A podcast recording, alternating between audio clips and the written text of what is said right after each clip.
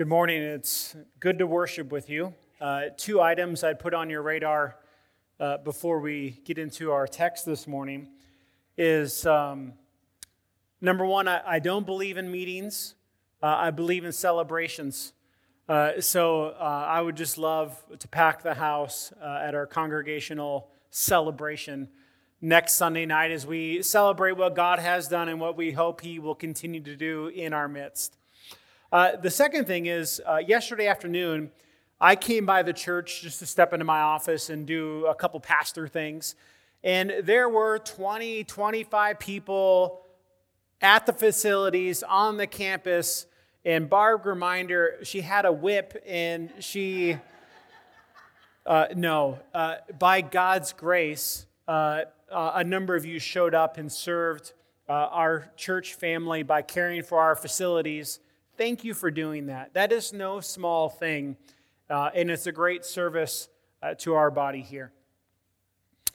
Uh, and uh, Barb, uh, we need to get that whip from you.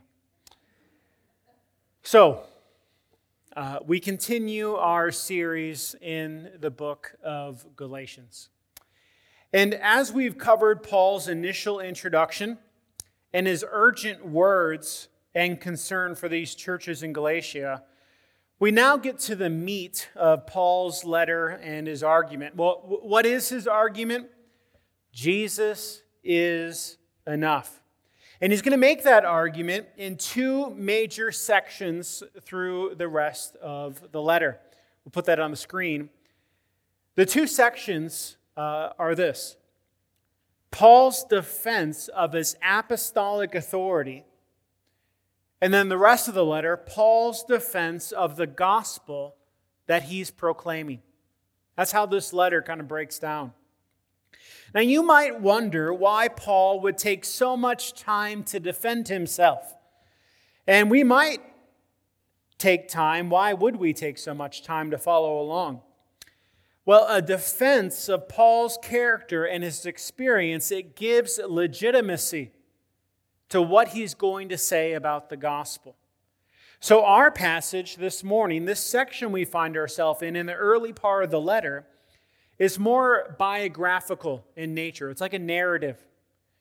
It's actually one of Paul's longest and most transparent explanations of how his life has been changed.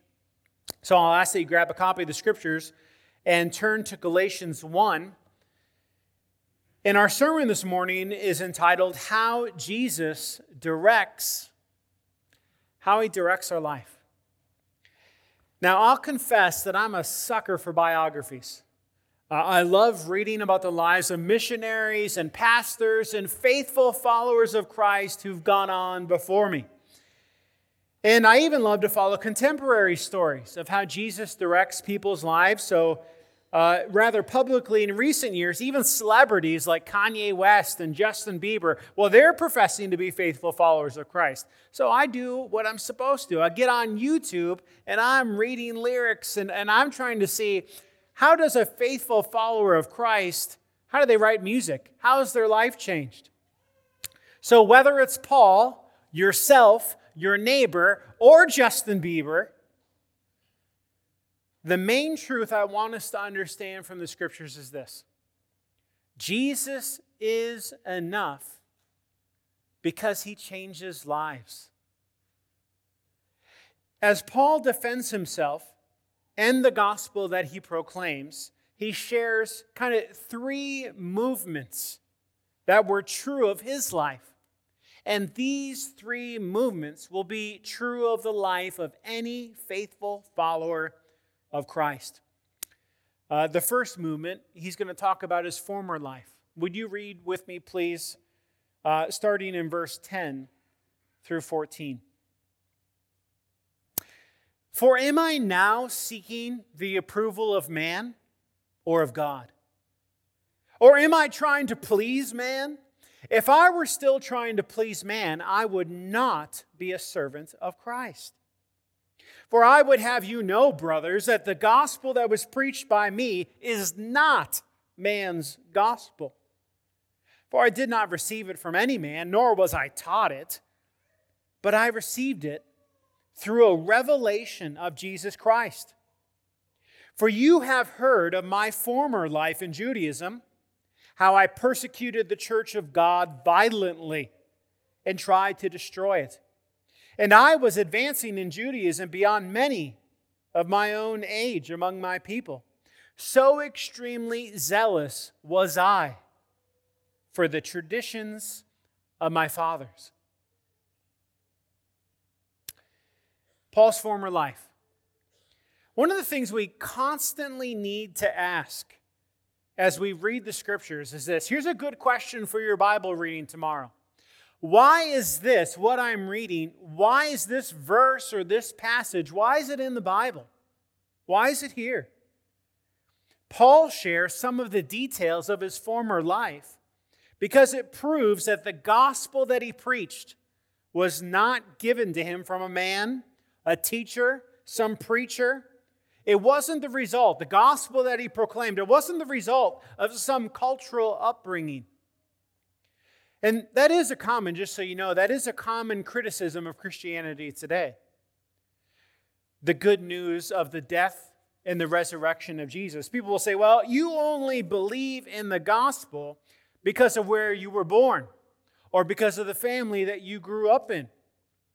Well, we'll address that in our own lives in a moment. But consider Paul's life first. There was a phrase that we read in verse 13. Look again at it with me at the end here. My former life in Judaism. You might read that like most Western 21st century thinkers and readers and understand that Paul was a Jew. He lived according to Old Testament laws and Old Testament tradition. That is true. But there's more to it than that. The word Judaism in Paul's day was loaded with cultural baggage and history. I'll give you a couple examples.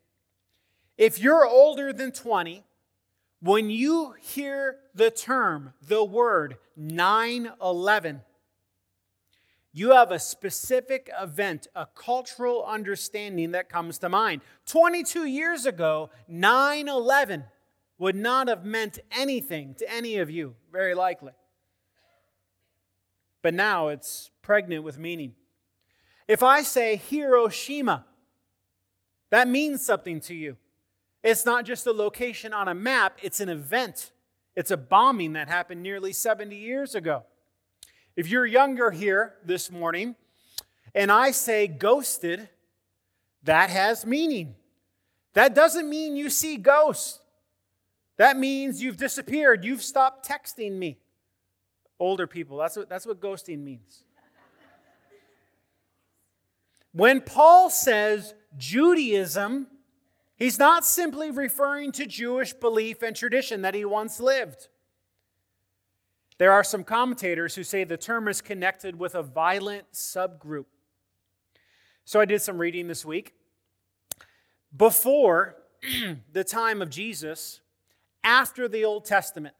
So there's this period of history called this period of silence after the Old Testament prophets and before Jesus came on the scene there's silence biblically. Well, but there is history going on. And there's Jewish history going on. So you might read historians like Josephus, Josephus, I think I'm saying that right, who writes about that period of history in Jewish tradition.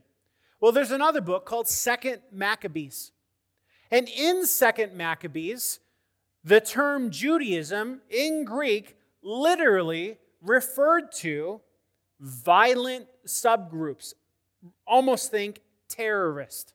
And if I remember correctly, I think it's 2nd Maccabees 2 8, chapter 14, where the word Judaism doesn't simply mean Jewish life, it means Jewish subgroup that acted like terrorists. So Judaism has some meaning here. And we get that from our passage. Look again at verse 13 and 14. Paul even kind of alludes to this subgroup. My former life in Judaism, how I persecuted the church of God violently and tried to destroy it. And I was advancing in Judaism, this subgroup, beyond many of my own age among my people. So extremely zealous was I. That's Paul. So, what's the point? The point is, there's no way that Paul got the message of the gospel. There's no way he got that from his former life. There's no way his proclamation of Jesus was handed down for mom and dad. He didn't get this from his friends, his teachers, or even zealous peers that he went to school with. Paul's former life was marked by spiritual blindness, rebellion, and hate against God and those who would be faithful followers of Christ. For years, Paul lived a life far from God, even though he considered himself, and so did many others, to be a very religious person. So that's Paul's former life. My friends, consider your former life for a moment. Or some of you, your current life a life that does not truly know and follow Jesus. A life outside of Christianity is no different from Paul's life. Now, that's a pretty radical statement because what I'm doing is I'm equating Paul's spiritual blindness and rebellion and being a part of this violent subgroup, his former life, with ours with yours. And biblically speaking, that's true. Our former life, a life apart from Christ, is marked by spiritual blindness, rebellion, hatred against the rule of God in our life, and a coldness or even a hatred for other people made in the image of God. So here's how Paul would explain a former life, someone who's outside of Jesus in Ephesians 2 and you were dead in the trespasses and sins in which you once walked, following the course of this world, following the prince of the power of the air, the spirit that is now at work in the sons of disobedience, among whom we all once lived in the passions of our flesh, carrying out the desires of the body and the mind, and were by nature, by nature, children of wrath like the rest of mankind. Now, Paul would continue. Yes, our former life is bleak. Yes, according to Ephesians 2, we are enslaved to our own personal sin, to the world, and to powers in the air. But, but the story does not end there, does it? Not in Paul's life. There is great grace for Paul and for you in the gospel of Jesus. If you're here or you're watching online and you are considering Christianity, or you've grown up in it, but you're not convinced that this Christian life is really for you, like Paul, you're not too far gone for rescue.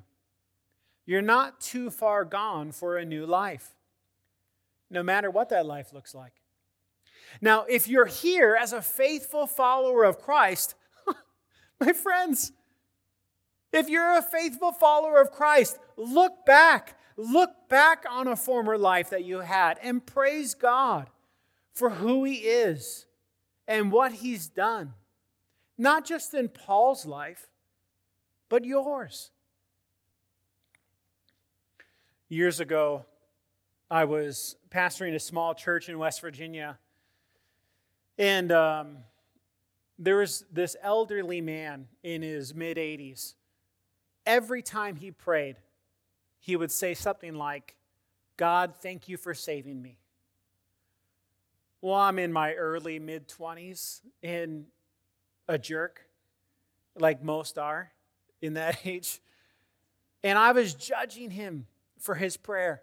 I'm like, there's no way, there's no way every single time he prays, God, thank you for saving me, that he's really genuinely thankful. It's like the little kid who says, God, thank you for this food. And, you know, they don't know what else to pray. just habit, habit prayers. Sitting across from this man on a Saturday having lunch, and with tears in his eyes, he shares how God had rescued him from a former life. Was it a former life of a violent subgroup? No. But it was a former life marked by blindness and rebellion and a coldness towards God and people. And with tears in his eyes, he says, I don't go a day without thanking God for what he's done in my life. That is what Paul's doing. Brothers and sisters, that's what you and I must do. Constantly look back to that former life. God, thank you that I'm not what I was. and even though I am where I am now, continue to change me. I don't want to be a finished product. It wasn't just Paul's former life, however, that proved that he didn't get his message from men. Yes, he had a former life, but Paul, he was also called by grace. Would you read verses 15 through 21 with me, please? But when he who had set me apart before I was born, some of you might have a translation or, your note, or a note in your Bible that says, He who set me apart from my mother's womb. But when he who had set me apart from before I was born, from my mother's womb, and called me by his grace, was pleased to reveal his son to me, in order that I might preach him among the Gentiles. I did not immediately consult with anyone, nor did I go up to Jerusalem to those who were apostles before me, but I went away into Arabia and returned again to Damascus. Then, after three years, I went up to Jerusalem to visit Cephas and remained with him 15 days. But I saw none of the other apostles except James, the Lord's brother. In what I'm writing to you before God, I do not lie. And then I went into the regions of Syria and Cilicia. Here's why Paul is sharing this part of his biographical sketch. Paul was called to this new life not because of his performance, not because he was a good person, but he was called by God's kindness.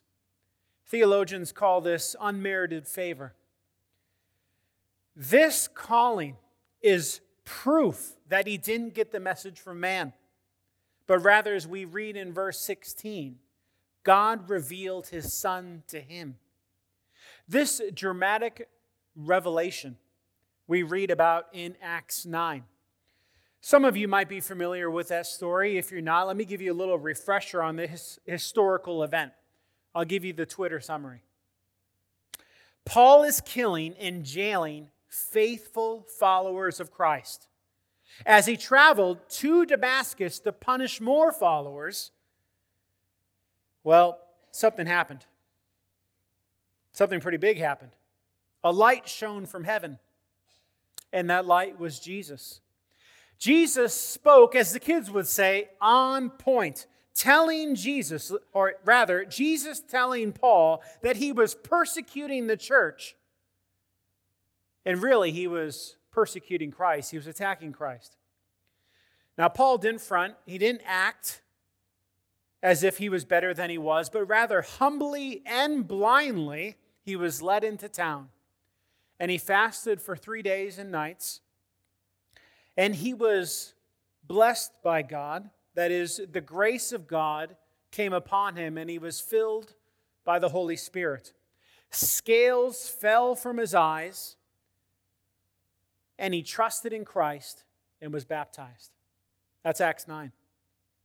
So, in our passage, in verse 16, when he says that the Son was revealed to him, He's referring to Acts 9. He didn't get the message of the gospel from the synagogue's preferred seminary. As he writes to these Galatian, these Galatian churches, he's reminding them the good news and the freedom of Jesus was directly revealed to him in the person of Christ. The Spirit of God used Paul's pedigree as a Jewish scholar, knowing and understanding the Old Testament, And he came to see that the fulfillment of old covenant promises was met in the person of Christ. Paul came to believe what I think Jesus taught the disciples on the road to Emmaus in Luke 24. That, as it says in that scripture, beginning with Moses and all the prophets, he, Jesus, interpreted to the disciples all the scriptures concerning himself. So that's Paul. He sees Christ, he trusts in him. But what is the fruit of being called by grace? What's the fruit of a changed life? Well, Paul tells us. He was a faithful follower who shared Jesus wherever he went. Look again at some of these locations. In verse 17, he went to Arabia and then back up to Damascus. In verse 18 and 19, he goes to Jerusalem to visit with Peter and James and speak the truth of this gospel ministry to the Gentiles. In verse 21, he's going to more regions and preaching. Paul wasn't simply called to collect data and a new set of worldview lenses.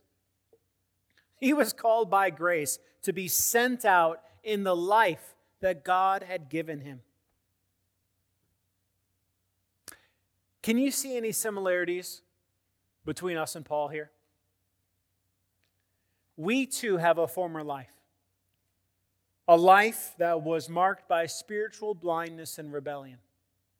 But God, but God in His grace called us out and shines a light. Maybe He didn't do it literally on a road to Damascus, but He did it effectively and powerfully in our hearts and minds. And we see Jesus and we cling to Him. The empirical reality of lives being changed in Jesus, of Paul and of us, is the good news of Jesus. That's what the good news is that Jesus changes lives. And being a faithful follower of Christ does not mean you look a certain way. It does not mean you talk a certain way, hold a particular preference or conviction about sports, politics, education, whatever. And I'm sure we all have opinion uh, on those things, right? And they should be driven by the truths of Scripture, no doubt. But being a faithful follower of Christ quite simply means, in Paul's life and ours, that we've been changed from darkness to light. That's not a political statement, that's a kingdom of God statement. But did you notice the progression in Paul's life? I wonder if that progression is true of our life. He had a former life marked by blindness and rebellion. God revealed to him the person of Jesus. Paul understood and clung to the gospel. And then he went he didn't sit and, as I said, collect information, but rather he acted.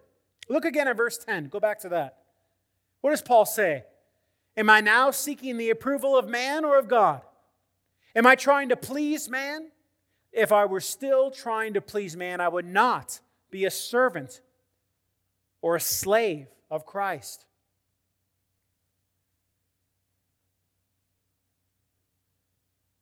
What was he motivated by? Why did Paul want to be a servant? Why did he consider himself a slave to Christ? Why was he motivated to serve? Well, I couldn't help as I was going through this week just think of a song that many of us probably know.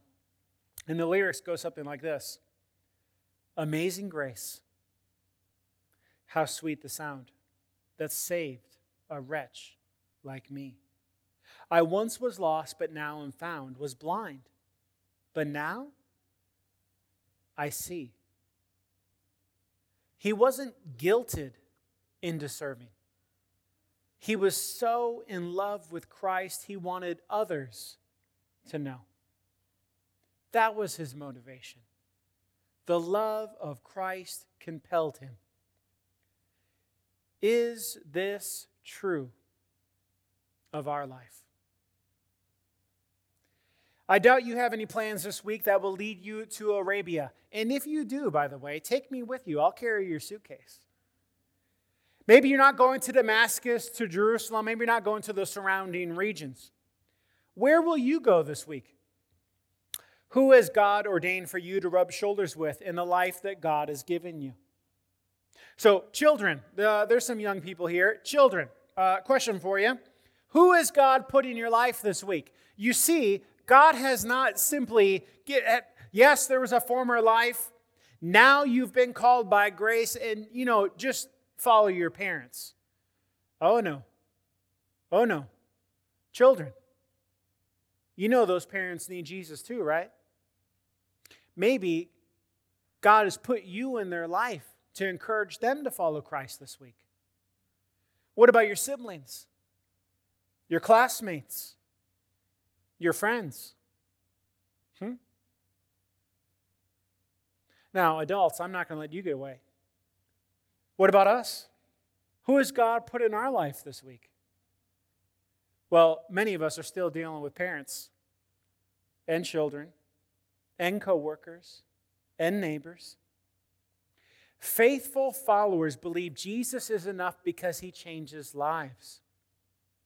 And unlike Paul, we are not called to a specific location that he was and to follow the life that he was. But God has given you a life, hasn't he? He will put people in your life this week.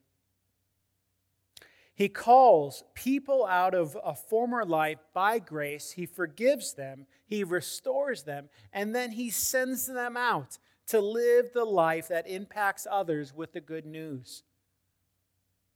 God help us. God help us to do the same this week. Well, we see Paul's former life, we see his calling. Uh, lastly, we see here that God is glorified in his people. Would you read 22 through 24 with me, please? And I was still unknown in person to the uh, churches of Judea that are in Christ. They were only hearing it said, He who used to persecute us is now preaching the faith that he once tried to destroy. And they glorified God because of me. Now, I've, over the years, rather inconsistently uh, tried to use the Westminster Shorter Catechism uh, with my children. And the first question in that catechism is this What is the chief end of man? What is our telos? What is our goal? What is our direction? What is the purpose for our life? And the catechism answers the question this way Man's chief end is to glorify God and to enjoy Him forever. This is what faithful followers of Christ live out. This is what we see of Paul's biographical sketch in our passage. He lived a former life of blindness and rebellion. God graciously called him and changed him, and now he's living out one of the core values of Lakewood Church intentional outreach. Paul has enjoyed the benefits of trusting in Jesus as Lord and Savior. And that new life, Paul's new life, has brought glory to God. An onlooking world saw Paul's life and said, Wow, God is amazing. And I hope that's our reaction too when we read of Paul's life here. But look again at verse 24 and read it carefully. And they glorified God because of me. Who are the people glorifying and giving honor and praise to? Paul? Oh, Wow, Paul, you're such a great man of God now. Paul, you've really made good decisions in your life recently. Paul, you've really pulled yourself up by the bootstraps. No. No. May it never be. What's being celebrated is the power of God. It's about the Lord, not some personality, not some messenger. Paul had such a testimony that God was put on display and not himself. Are we doing that? One of the ways that we can really give God glory and honor is how we change our vocabulary, how we speak about our own life. Who is God pointing to? His own power, his own ability, his own effort? Or is he saying, Yeah, my former life, but God, God rescued me. He revealed Jesus to me. It wasn't about a decision I made. I didn't, I didn't, I'm not really smart and it's all about me. So here's how this might look practically. You didn't catch that fish. Yeah, I mean, it, you know, you, it was this big, but you, you said it was this big. No, if Jesus says, apart from me, you can do nothing, you didn't catch that fish. Oh, you've been married for 30 years? Well, we all know your wife has graciously put up with you a long time, but it's it's not, it's not your 30 years, it's, it's Jesus rescuing you and sustaining you. Did you survive this week with your kids? Uh, no. Jesus pulled you along and protected you from killing those kids.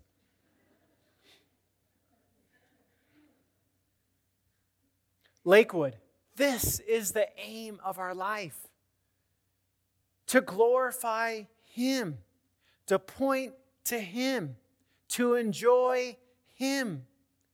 It's not about what we do, it's what He does in us. The question has to be asked Am I living as a faithful follower of Christ that puts Him on display? Are people glorifying God because of the life that God has shaped in me? And here's the answer. I already know the answer. Yes. Absolutely, He is. Absolutely, God is being glorified in your life. So, whether God has saved you as a five year old, a punk teenager, an alcohol or drug addicted adult, or a grouchy grandpa, God has saved you. And I see some of you looking around at grouchy grandpas when I say that. Don't do that. When God saves a person, that is a miracle regardless of what he saves them from, what life it was. It's always a miracle. God has saved you, rescued you from your former life, and he's called you into the light. Are you seeking by his Spirit to put him on display in your life? You are. You are. Are you doing it perfectly? No, of course not.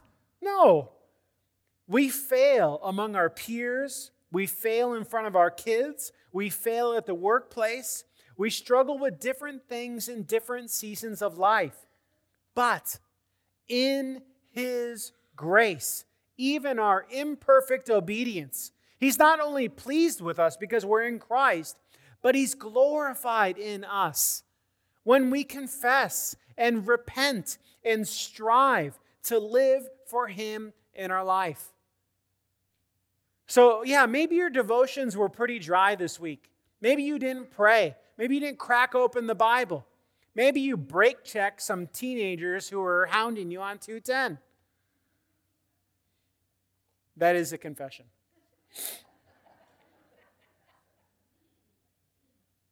God is glorified as we continually live for Him. So, did you fail this week? Yes. But do you know that He's glorified and honored when you come back to Him? Do you know that God is glorified and honored in the midst of your struggle? Do you know that God is glorified and honored when an uh, onlooking world looks at your imperfect life and you say, I have Christ? I have Christ. That puts God on display. Brothers and sisters, may God enable us to press more into these truths May God meet us this week as our biographical sketch is being written for His glory and for our good. Will you pray with me? Father, that's what we pray. We pray that the narrative of our life, just like Paul's, would bring great glory to your name. We pray that as we leave here, we would be the church. We would be the sent out ones who put Jesus on display in our, in our vocabulary, in our good deeds, even in our confession and repentance. May an onlooking world see Christ and magnify the name of Jesus.